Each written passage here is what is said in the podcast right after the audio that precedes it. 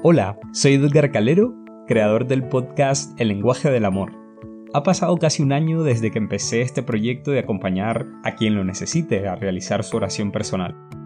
Al final de esta temporada, he querido hacer algo totalmente diferente a lo que he venido haciendo estos últimos nueve episodios. Desde que empecé este viaje, no he dejado de preguntarme por qué es tan difícil orar. Siempre he querido perseverar en este sentido, pero nunca he sido todo lo consistente que quisiera.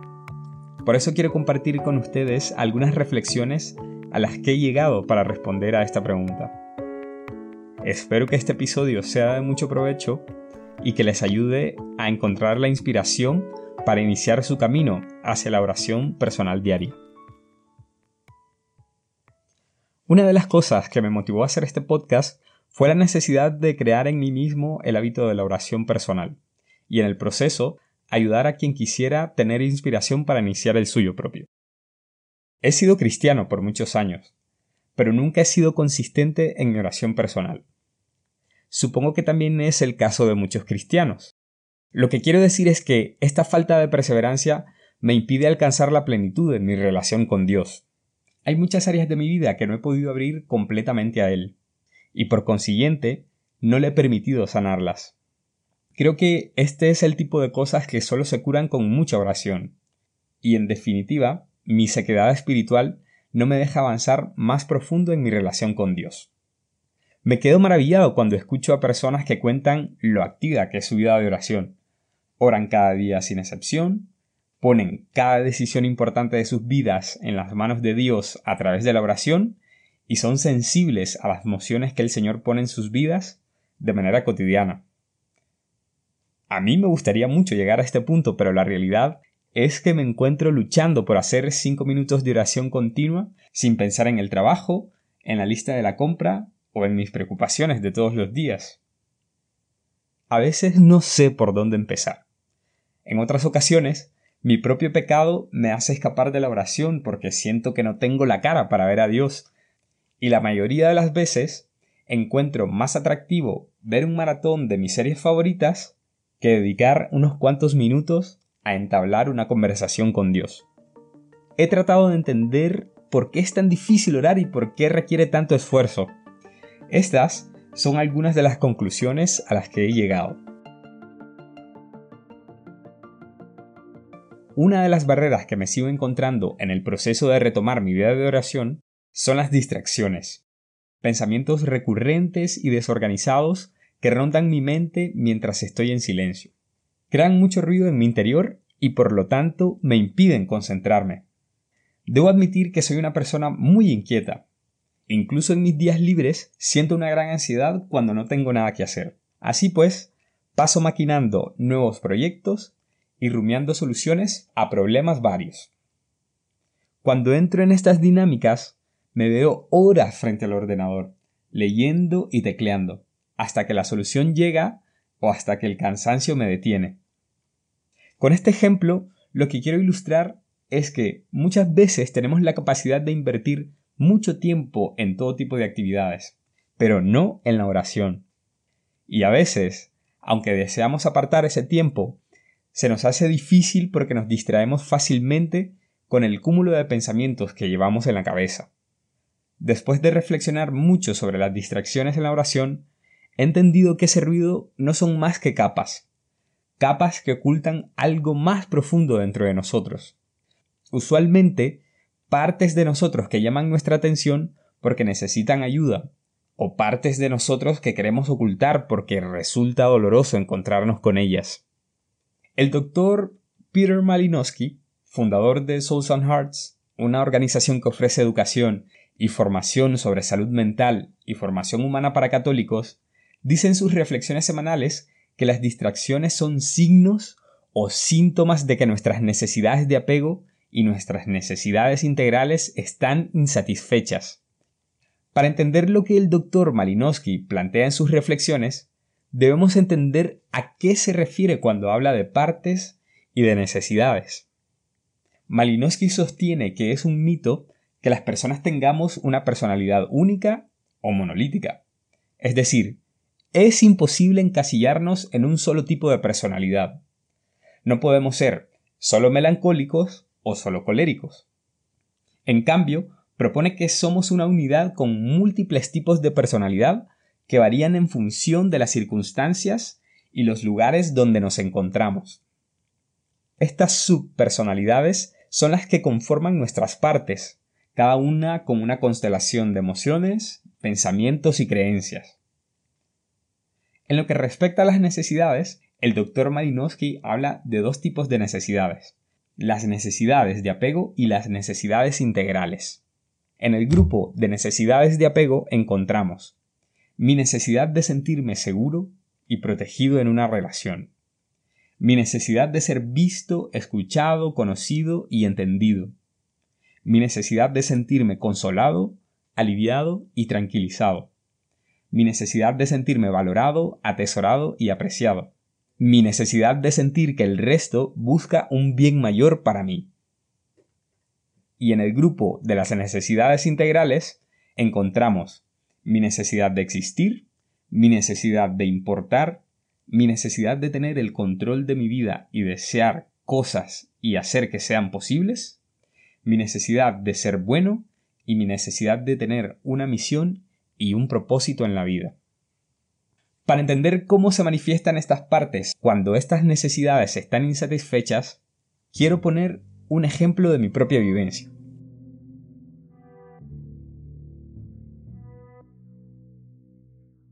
Una de las situaciones más comunes que experimento cuando realizo mi oración personal son las ensoñaciones, representaciones fantásticas que hago en mi mente en las que simulo diversas situaciones de mi vida. En mi caso, esas fantasías recrean discusiones acaloradas que he tenido con otras personas y en esas discusiones hipotéticas me atrevo a decir lo que no dije.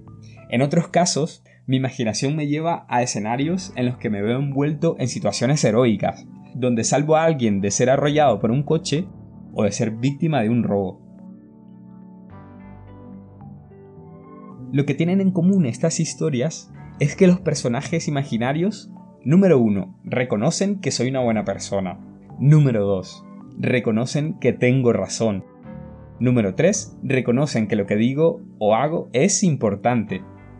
Mientras que por mi lado, siento que tengo el control de la situación, me reafirmo como una persona justa y valido mi sentido de la bondad.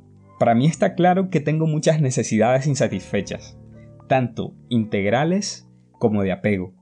En las de apego puedo identificar una clara necesidad de ser visto, escuchado, conocido y entendido, mientras que en las integrales identifico una fuerte necesidad de sentir que importo y de que tengo el control de mi vida. Y aquí es donde entran en juego mis partes. Por un lado, es evidente que tengo una parte que carga con la vergüenza de sentirme derrotado y sometido ante los argumentos de los demás. Esa parte de mí siente que mi voz no es relevante y que no tiene el control que quisiera de mi vida. Por otro lado, hay una parte de mí que está llena de ira, porque siente que es injusto lo que me ocurre. Así que busca compensar la vergüenza recreando batallas perdidas y convirtiéndolas en triunfos que resultan en alabanzas imaginarias por parte de los demás. Lo más llamativo es que estas subpersonalidades ocultan una parte de mí que está abandonada, que se siente pequeña, vulnerable, atemorizada e incapaz. Vive angustiada por las heridas emocionales de mi pasado, especialmente las de mi niñez. Y precisamente a esto me refiero cuando digo que las distracciones no son más que capas, capas de pensamiento que ocultan algo más profundo dentro de nosotros heridas emocionales que están desatendidas y que encuentran su manera de manifestarse en nuestra mente porque piden a gritos ser sanadas.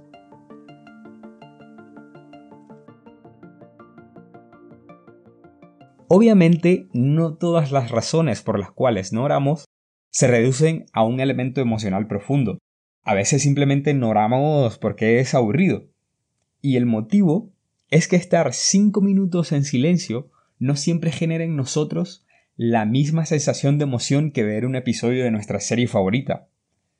No creo que esta circunstancia sea algo exclusivo de nuestro tiempo. Sin embargo, la tecnología y nuestra relación cada vez más estrecha con ella hacen que esta brecha sea cada vez más grande. La razón es simple. Estamos sobreestimulados. Vivimos en un mundo donde el acceso al entretenimiento está en la palma de nuestras manos y donde las principales redes sociales luchan por conseguir nuestra atención de modo que pasemos cada vez más tiempo dentro de sus plataformas.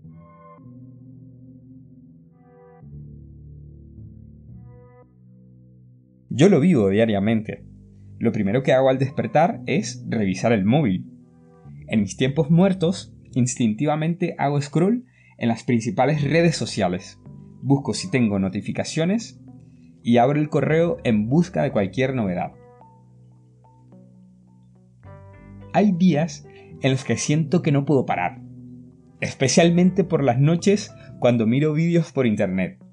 Me encantan los vídeos sobre el universo, así que veo un vídeo tras otro buscando alguno que sea más interesante que el anterior.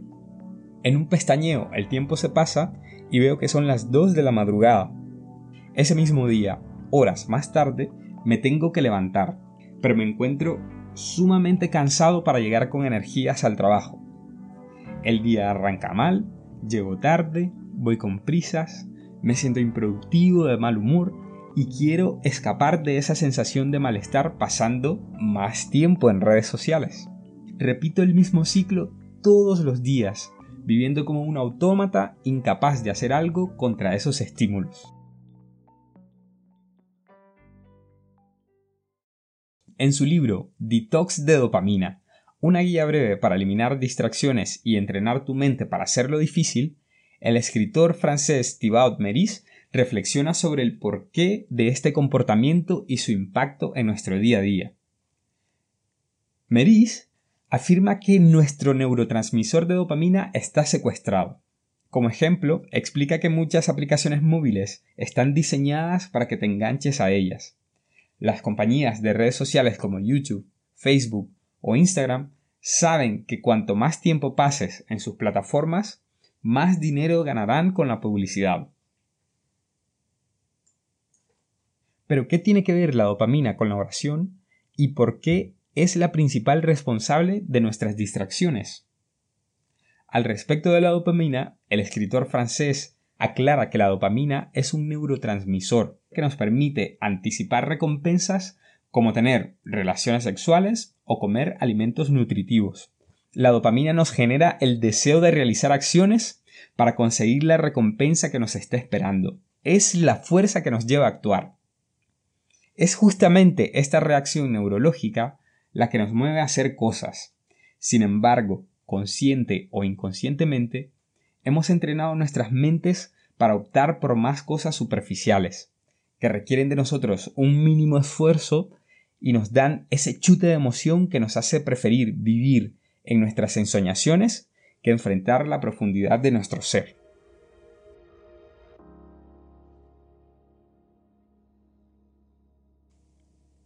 El Señor sabe perfectamente nuestra naturaleza. Por eso no es extraño que planteara nuestro peregrinaje al reino de los cielos con la parábola de los dos caminos, y dice así. Entrad por la puerta estrecha, porque ancha es la entrada y espacioso es el camino que lleva a la perdición, y son muchos los que entran por ella.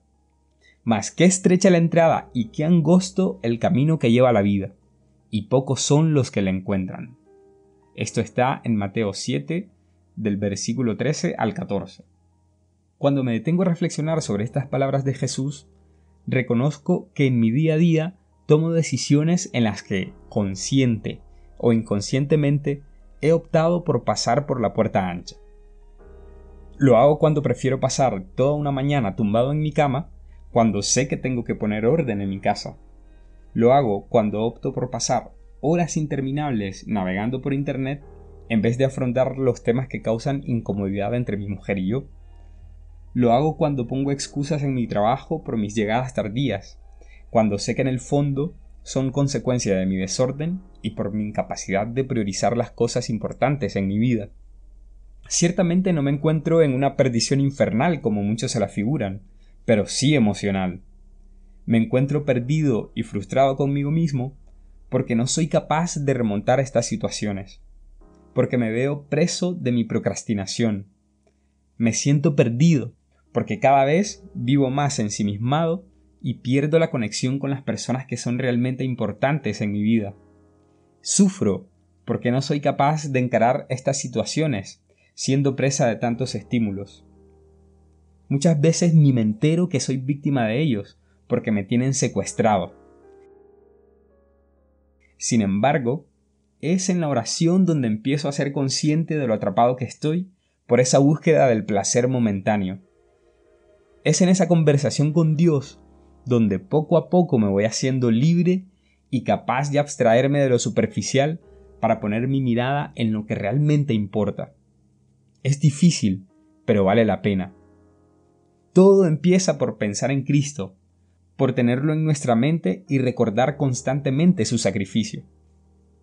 San Agustín decía, Con razón tu corazón se turba si te has olvidado de aquel en quien has creído, y tu sufrimiento se te hace insoportable si el recuerdo de todo lo que Cristo ha sufrido por ti está lejos de tu espíritu, porque Cristo duerme en ti si te has olvidado de su pasión.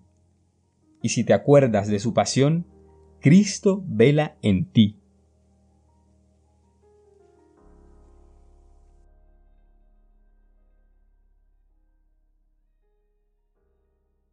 Creo que la indignidad es una de las principales razones por las cuales apartamos nuestra mirada de Dios y por consiguiente de la oración. Ese sentimiento de indignidad es una respuesta muy común a la vergüenza. Nos sentimos fatal después de haber cometido un acto humillante o una acción deshonrosa. Ese sentimiento es inherente a nosotros, y lo vemos al principio de las escrituras en el relato de Adán y Eva. Y como viese la mujer que el árbol era bueno para comer, apetecible para la vista y excelente para lograr sabiduría, tomó de su fruto y comió. Y dio también a su marido, que igualmente comió. Entonces se les abrieron a entrambos los ojos, y se dieron cuenta que estaban desnudos. Oyeron luego el ruido de los pasos de Yahvé Dios que se paseaba por el jardín a la hora de la brisa. Y el hombre y su mujer se ocultaron de la vista de Yahvé Dios por entre los árboles del jardín. Aquí vemos claramente cómo Adán y Eva, tras darse cuenta de su falta, sintieron vergüenza. Incapaces de lidiar con ese sentimiento, huyeron. Sabían que habían desobedecido, no tenían el valor de ver cara a cara a Dios. Y esta reacción no es muy diferente a la que sentimos cuando faltamos a alguien. Evitamos a las personas a las que hemos ofendido. Nos escondemos de nuestro pasado por las acciones que hicimos y actuamos en oculto cuando sabemos que lo que estamos haciendo está mal. También tratamos de normalizar nuestra manera de actuar, justificando nuestras acciones y buscando adeptos para nuestras causas. Otras personas rotas que nos hagan sentir que no somos los únicos que vamos a contracorriente. Desde mi experiencia, la única manera de vencer el orgullo y la indignidad es tocando fondo aquellas situaciones en las que la desesperanza y el miedo son insoportables nos llevan inequívocamente a buscarle. Esto lo podemos ver en la parábola del Hijo Pródigo. Cuando se había gastado todo, sobrevino un hambre extrema en aquel país, y comenzó a pasar necesidad. Y entrando en sí mismo dijo, ¿Cuántos jornaleros de mi padre tienen pan en abundancia, mientras que yo aquí me muero de hambre? me levantaré, iré a mi padre y le diré, pequé contra el cielo y ante ti, ya no merezco ser llamado hijo tuyo, trátame como a uno de tus jornaleros. Y levantándose, partió hacia su padre. Esto está en Lucas capítulo 15 del versículo 14 al 18. El miedo nos paraliza, especialmente cuando nos creamos una imagen de Dios que no se corresponde con su medida del amor. Tememos un gran castigo cuando en realidad está expectante esperando nuestra llamada. Nuestro orgullo también nos aísla y nos hace rechazar su abrazo. Preferimos cargar con el estigma de la vergüenza que sacar a la luz aquello que nos consume. Por eso nos sentimos indignos. Sin embargo, su misericordia es más grande que nuestro pecado como se plasma en la misma parábola del Hijo Pródigo. Y levantándose partió hacia su padre. Estando él todavía lejos, le vio su padre y conmovido corrió, se echó a su cuello y le besó efusivamente. El hijo le dijo, Padre, he pecado contra el cielo y ante ti, ya no merezco ser llamado hijo tuyo.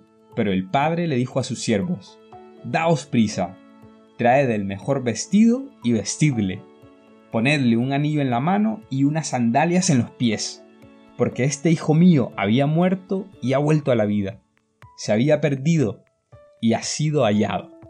Esto está en Lucas capítulo 15 del versículo 22 al 24. Ciertamente, orar no es tarea fácil, y lo que nos impide hacerlo está más allá de simples excusas. Tiene que ver con nuestras heridas más profundas, con nuestro estilo de vida y los estímulos que roban nuestra atención. También tiene que ver con nuestra vergüenza y nuestra incapacidad de reconocer con humildad que hemos fallado. Pero a pesar de estas circunstancias, Dios quiere entablar una comunicación con nosotros. Quiere tenernos cerca de su regazo. Por eso nos ha regalado la oración, como una línea directa entre su corazón y el nuestro. Dios conoce nuestra naturaleza y a pesar de eso nos sigue abriendo las puertas. Pedid y se os dará, buscad y hallaréis, llamad y se os abrirá. Orar es muy difícil. ¿Es posible sobreponerse a aquello que nos lo impide? Sí que es posible. Por eso, al finalizar este episodio quiero invitarte a hacer una pausa. Cerrar tus ojos y abrir tu corazón para entablar esa comunicación empezando por estas palabras. Señor, no soy digno de que entres en mi casa, pero una palabra tuya bastará para sanarme.